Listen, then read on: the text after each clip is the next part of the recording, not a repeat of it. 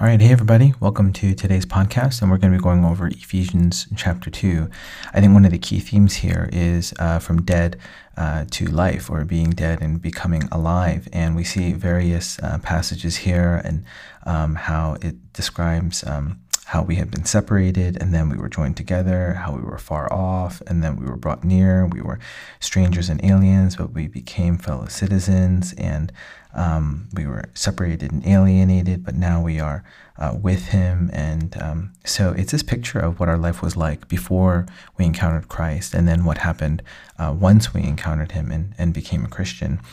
And um, this also gives us a chance to really see the picture of the gospel through these first 10 verses. And I think it describes uh, the nature of man and in two very stark ways. Uh, verse 3 tells us, by nature we were children of wrath. And I think any uh, thoughtful person who reflects over his life realizes, yeah, there are parts of me that indeed, when I look inside of my heart, the things that drive me, my desires, my lusts, my my envy, my anger, and um, given uh, you know, removing all sort of civility, what I would actually do and become. Uh, and yet, also in verse 6, it tells us that we are raised up with him and seated with Christ in the heavenly place. And verse 10 also tells us that we're his workmanship and that we've been created um, in God's image, as we know from Genesis. Um, and that word workmanship refers to an artisan or a craftsman. Um, poiema is one of the words. And um, I think you know any craftsman is going to be invested in his masterpiece, and so here we are, this lofty being, a masterpiece. Yet also we find ourselves, as verse one says, dead because of our sins. And this paradox, I think, is one of the profoundest truths about life. And the question: Am, am I good or bad? Or it's not so so easy to answer that, right? It's um, it's complicated, I think, and um, I think that's where uh, you know C.S. Lewis uh, makes the observation that you know the way the higher something is, the lower that uh, something can get, or the, the, greater it can fall. And um, I think that's a picture of man. That man was made in the image of God, and yet this this lofty being, uh, when it fell, was was so tragic and so disastrous. So. Um, I think that's just a picture of, of humanity that it first uh, gives to us. And um, I think in verse 1 we read uh, dead. And I thought that's such an apt uh, description of the state, uh, of our state prior to encountering uh, the gospel. And but I think for many in the world, they would say, no, I don't, I don't feel dead. I feel vibrant, alive, full of zest, ready to tackle life's challenges. But I think, like I said before, it's something that goes deeper. It's our condition. And what it really is about is that it's about our relationship with God. What is the state of our relationship with God? It's that we have chosen our own way and we have disconnected ourselves from Him. And we have sawed off the limb that we were sitting on by rejecting God. And and different pictures come through stories like the prodigal son or uh, just even in genesis those early pages when, when adam and eve rejected god and his authority over their lives it was that picture of saying i am going to decide what is right and wrong and i'm going to be the god of my own life and i'm going to get to decide how i'm going to live. The boundaries that god had placed for them for them to thrive and to grow and they they uh, you know crossed all those boundaries and they pushed past them and said, no, we don't, they rebelled against that, saying we want to live our own way. Um, and therefore, then death entered the world.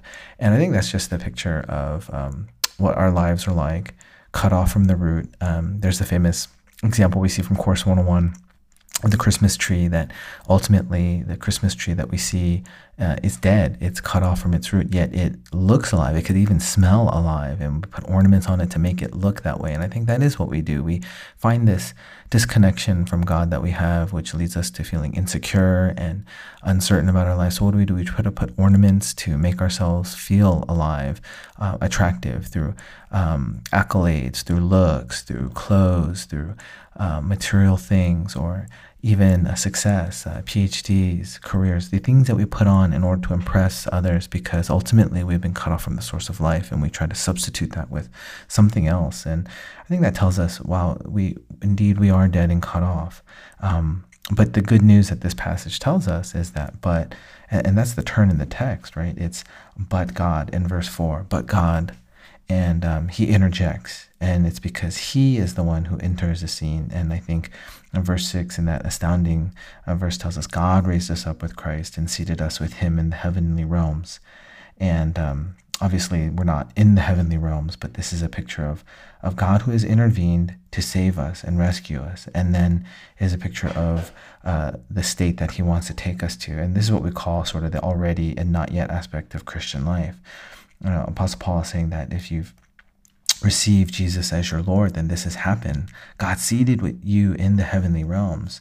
Uh, because it comes from someone like God who is trustworthy, who promises and doesn't break his word uh, it's as good as done and yet and yet it's not here yet right you we're not fully there um, so it, his promise is true and yet it's we're not fully fulfilled there until we reach heaven um, and but the moment we turn from our sins from this life of death and, and into a, a li- into life um, we receive him as our savior and lord. In that instant um, we we see that God is the one who has rescued us and, and redeemed us and raised us up, not because of anything we've done, not because of our merit, or um, because we know how sinful and how uh, broken we were, um, but it's because of His great mercy that allows us to be raised up, and it's because of what Jesus did on the cross, His completed work, and that's what allows us to have that lofty picture.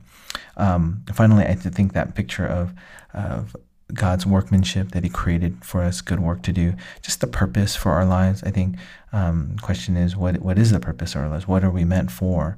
Um, you can look at a, a, mouse trap and, and a picture of it, and you go, oh, that's a mouse trap, and that's supposed to catch mouse mice. And um, we look at human like man and wonder, okay, what is man's purpose? What is he's all about? Um, is that so clear to us? I think that's what the Bible tells us that it's about God's we are his workmanship created in Christ Jesus to do good works. And there is good work for us. And that I think tells us uh, how we're supposed to live in this world. Um, that it's not simply to um, take advantage of all the great things that we have for ourselves, but that there's a purpose.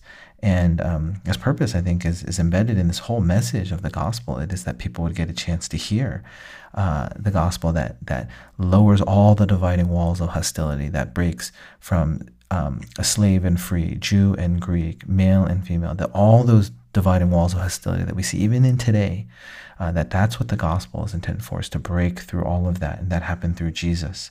Uh, that comes through verse uh, 14. And um, anyway, I think that uh, gives us a clue into the kind of purpose that we have for our lives. So I hope that's something um, that can challenge us and, and, help us to see what is the purpose uh, that God has placed us here and how we're supposed to live that out. So.